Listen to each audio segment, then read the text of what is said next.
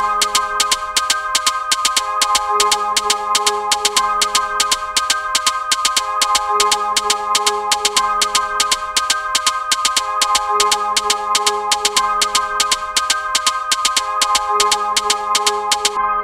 Hey everyone, it's Yasmin Shekha back for another weekly episode of the She Speaks Diversity podcast series.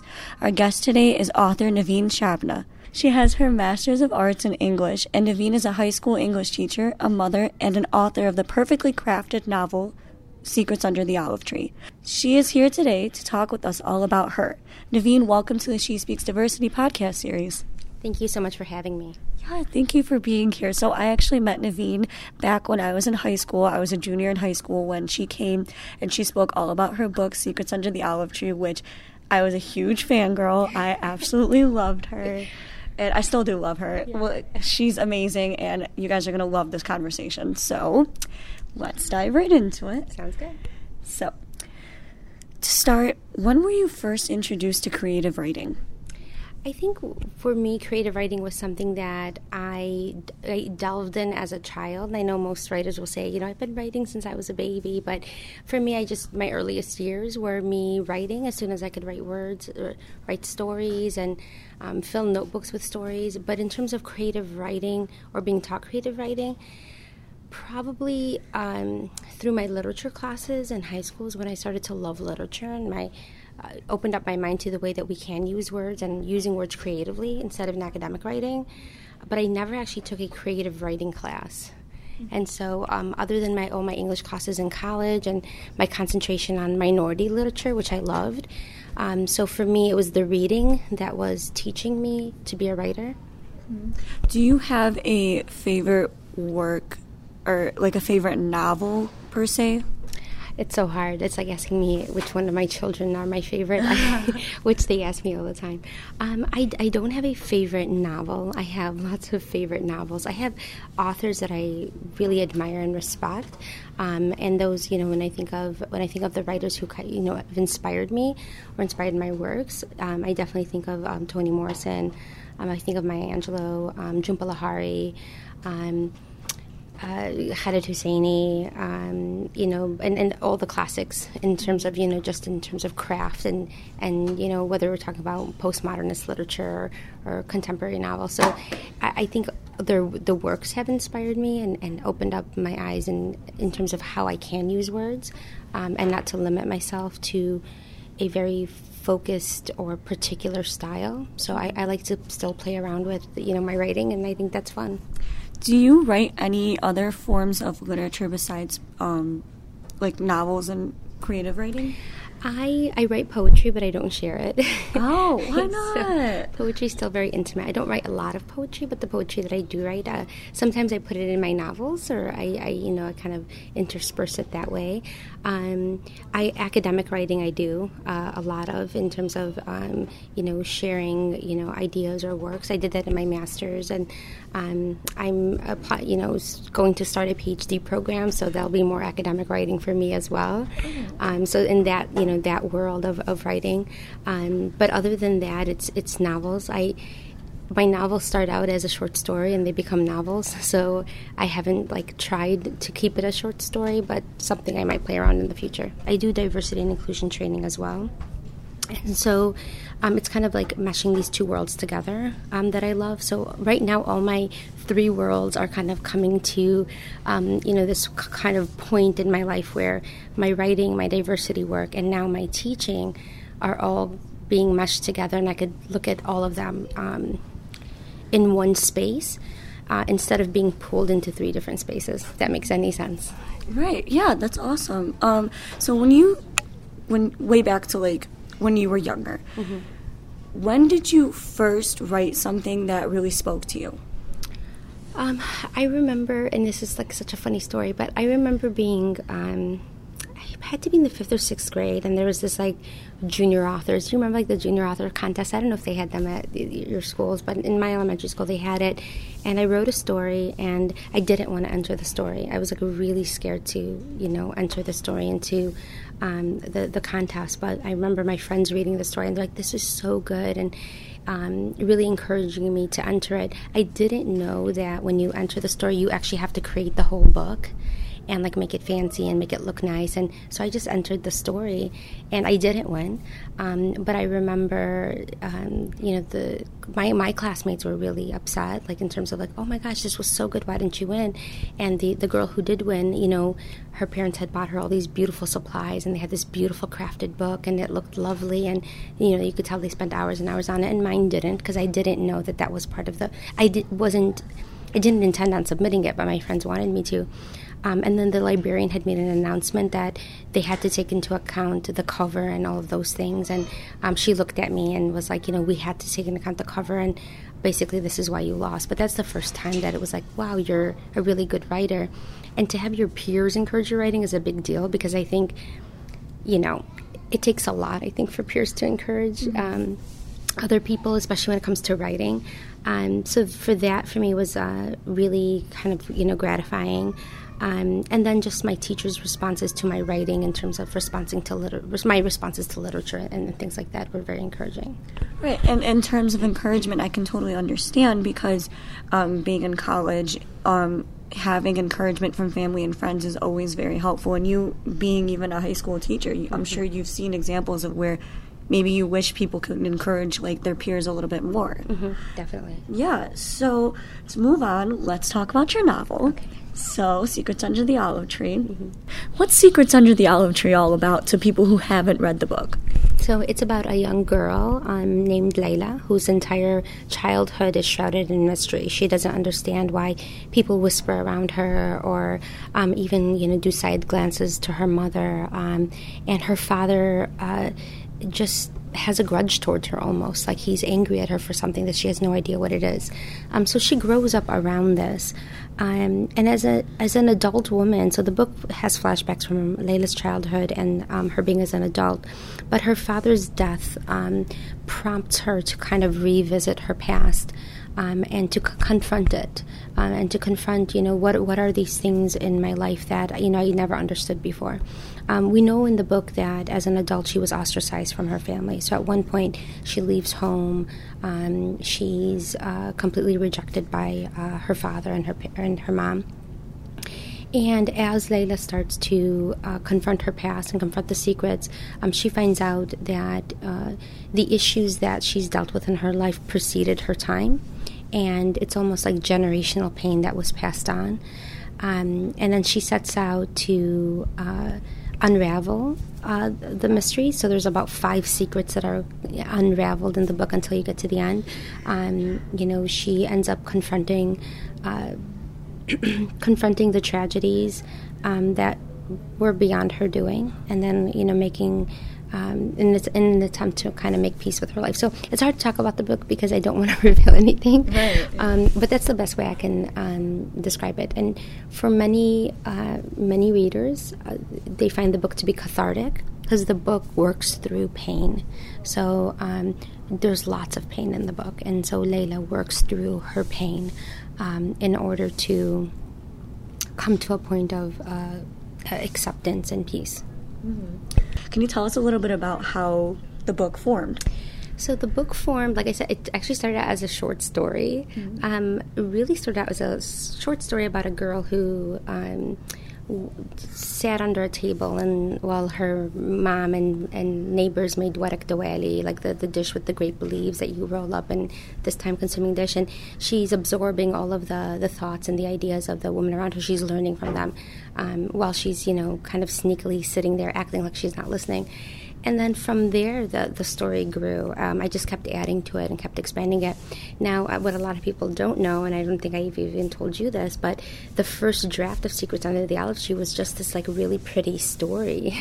And it didn't have much trauma or much conflict. And Um, it was a I had pulled aspects of my own life, like Chicago, and things like even about my own family's life in it, and it was just this really pretty story. And um, I submitted it, and for you know, I thought, okay, you know what, I wrote it, I might as well submit it. And I had agents write me back and say, this is really pretty and this is lovely, but you have no conflict, and um, you need conflict. Like if you don't have conflict, what are you trying to say? So there was conflict in the book, but not not anywhere as near as where you know um, you know the final draft of the book. So I that hurt a little bit because I was like, oh, okay, well, I need to write conflict, and I need to think about what what how Layla is going to grow because the book that I had written was this really pretty book, but not much conflict in there. So as the book started to, that's when I really started to kind of pay attention to some of the issues going on in our community.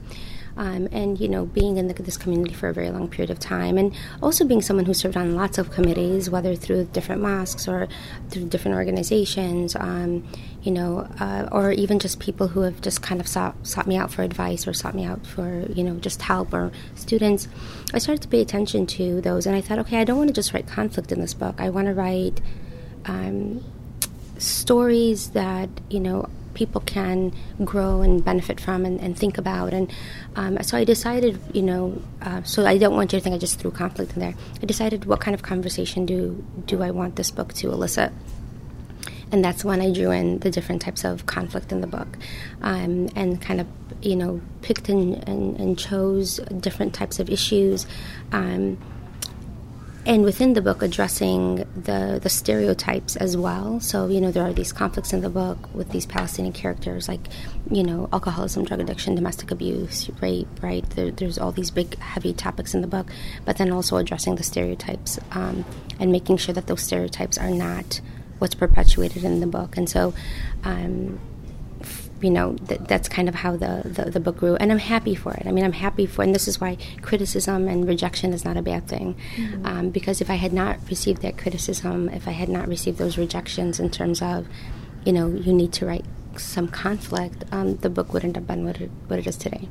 And the book is amazing today. You. You're so kind. Thank you. Absolutely. So, what would you say is the most challenging part about creating a story?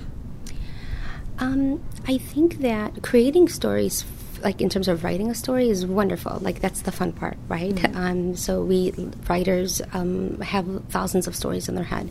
Um, so we're never short of stories. They're there. There's a million going on. There's thousands of ideas going on, um, and then there's the sitting down and then crafting the story. And that for me is fun. I love that. My favorite part is sitting and crafting the story. I could do that for hours. I've done that for hours. Um, the editing is the hardest part. Mm-hmm. And then that's going back with and, and closely looking at your work. Um, and really considering also, you know, at the heart of what is your book trying to tell? What story is it trying to tell? And the hard part in these days is that a lot of writers look at what's marketable because you want to write what's marketable because you want to get published. But at the same time, what if that's not at the heart of your story? Mm-hmm. So, what if you're choosing a story that's not marketable?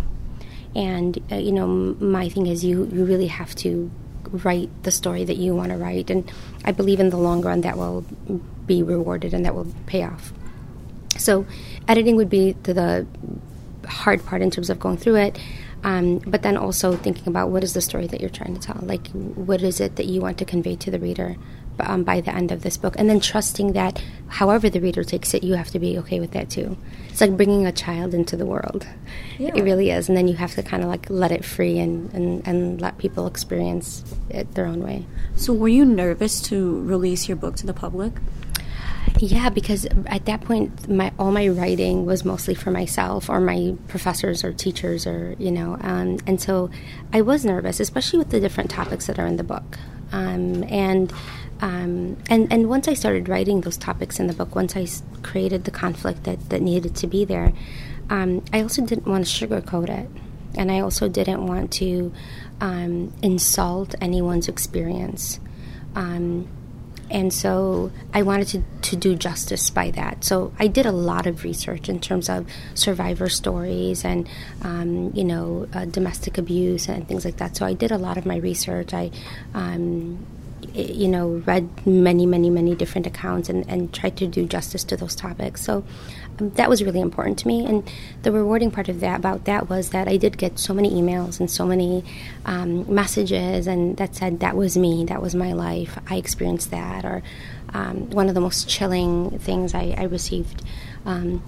Was a woman who told me like if you if it wasn't that you I don't know you and she was from London she's like I don't know you and we've never met I would have thought that you were there because that's how close you know to some of the things in the book were to her own life. So that for me was you know rewarding and um, you know as a, as a writer to be able to do justice to those topics and then capture those in an, in a way that um, doesn't demean or belittle or insult anyone's experience that's I love that. I love the fact that like you're not so to say being hypocritical. Like you're actually looking into the things that you're Definitely. writing. Definitely. and, and that's something that people should always do when they mm-hmm. put something out there. Definitely.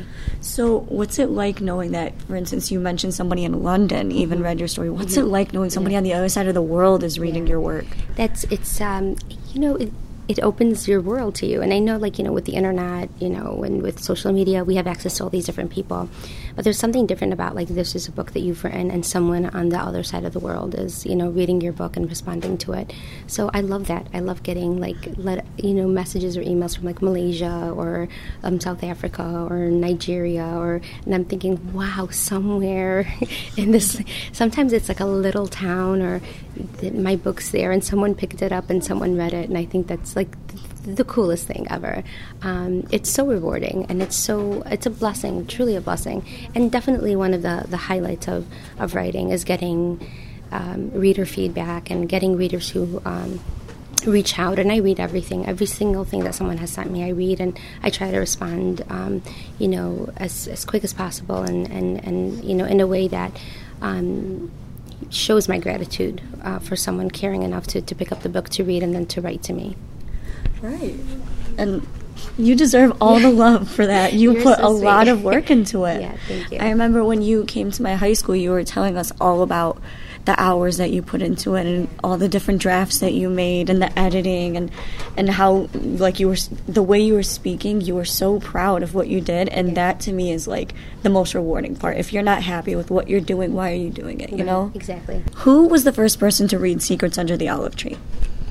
Um, I would say one of the well, definitely. Um, I can't remember because I have two sisters who read my work. They're like part of my readers, so they're like my two sisters who I trust to read my work, and so I pretty much give it to them at the same time, I believe, um, or I'll send them to at the same time. But they have been pivotal in terms of um, just being my first readers, you know. And um, and then I have a, a couple of uh, close friends who also um, read it. Um, what draft they read, which one they read, I can't even tell you. Um, I know my sisters read multiple drafts of, of the book um, and gave me their feedback and, and things like that.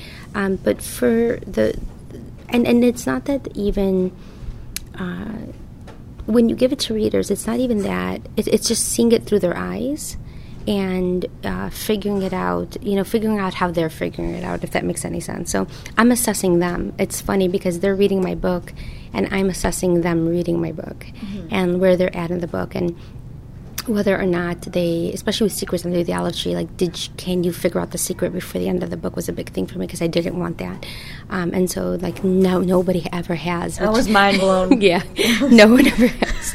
It's like completely out of like left field. It's completely you know, so no one ever has. I mean, and I think once you read the ending, then you're like, oh, and then you go back. But then until you get to that ending, like you have no clue, and that's important to me. And that's what's important in my second novel. It was the same thing, um, which you know I just finished, and I just finished editing it, which was you know a very long process. Um, but that was the, my big thing was to, can you figure out the ending and so far so good like no one has Oh, that's actually what I was going to ask next. So when can we expect to have another novel from you? So the novel's finished. It's edited. Um, it's you know being sent out. So I'm just waiting for responses. So inshallah soon. Um, and it's a long process, and I think that's what a lot of people don't um, sometimes you know understand. Uh, is that writing in itself? The writing is a long process, but also I do work a full time job. Job, a um, couple of full time jobs actually, because I have been with Secrets Under the Olive Tree. It's opened up this world of um, public speaking that I've been doing. So I have been going around the country. I have been doing different public speaking. Um, I've been doing diversity and inclusion. In fact, I um, am, you know, uh, get, I'm certified in that now. So um, you know, so that's kind of a couple of things that I've been doing. So in addition to my public speaking and teaching, um, and then writing, uh, you know, that all you know kind of takes a takes its part from my time. But I'm happy to say I finished this book and it multiple drafts of this one as well, but I'm really, really proud of it, and I'm excited to share it. I can't wait to share it with everyone because I think if you like Secrets Under the Olive Tree, um, if you like secrets in books, this one definitely has it. All right. So, is there anything that you can possibly tease at us about the next book? Um, well, I could tell you a little bit. So, um, title I don't tell until it's actually getting published, um, but it is. Um, it's based in uh, New York City. Uh, it's um, uh, Palestinian Egyptian, you know, half Palestinian, half, Palestinian, half Egyptian uh, main character, and um, she grows up.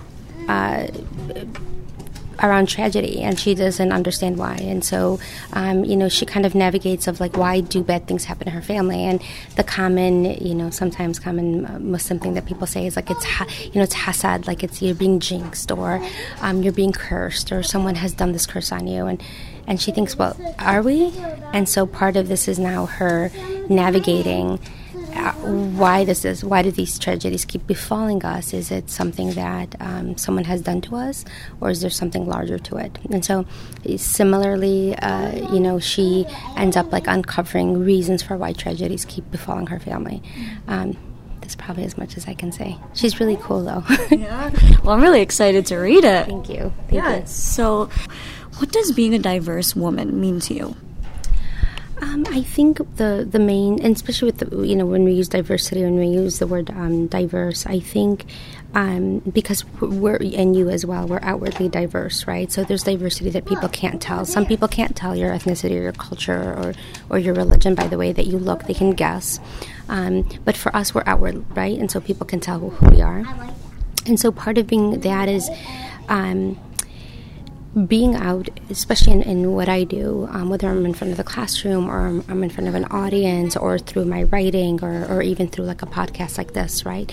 Um, that I'm I'm being authentically myself, and if that crushes stereotypes, great if it doesn't, then um, th- that's not my problem, right? Mm-hmm. So it's not my it's not my job to go out and crush stereotypes. Ninety nine point nine nine nine percent of the time, I do. The other point zero zero zero zero one percent is that those people are are unwilling to even accept it. It's not having to compromise my faith, my religion, my ethnicity. It's not having to compromise. It's it's being completely okay and comfortable with being uh, an American Muslim Arab woman. And if people are not okay with that, that's not my problem. Mm-hmm. And if they are okay with it and they embrace it, then I'm I'm happy and content. Um, and if people want to learn about it and they're genuine about it, I'm so happy to oblige. Um, but it's just kind of being grounded in, in, who I am, and that takes time. I mean, I just want to say that because I think when you're younger, you're you're juggling all these identities and you're trying to figure out how do they all fit in. But I think that takes time as a woman to kind of feel, you know, completely comfortable in your own skin for so many reasons. Um, but th- that is, you know, what a diverse woman means to me. Thank you, Nevien, so much for coming on the podcast. It was a pleasure to have you. It was a pleasure being here. Thank you for having me. Yeah, so everybody should definitely pick up a copy of Secrets Under the Olive Tree, and we're all looking forward to her next novel. And you guys can follow She Speaks Diversity on Instagram at She Speaks Diversity, and you can subscribe by simply putting your email in on the website and like us on Facebook at She Speaks Diversity. This is Yasmin Shekha with She Speaks Diversity. Happy Friday.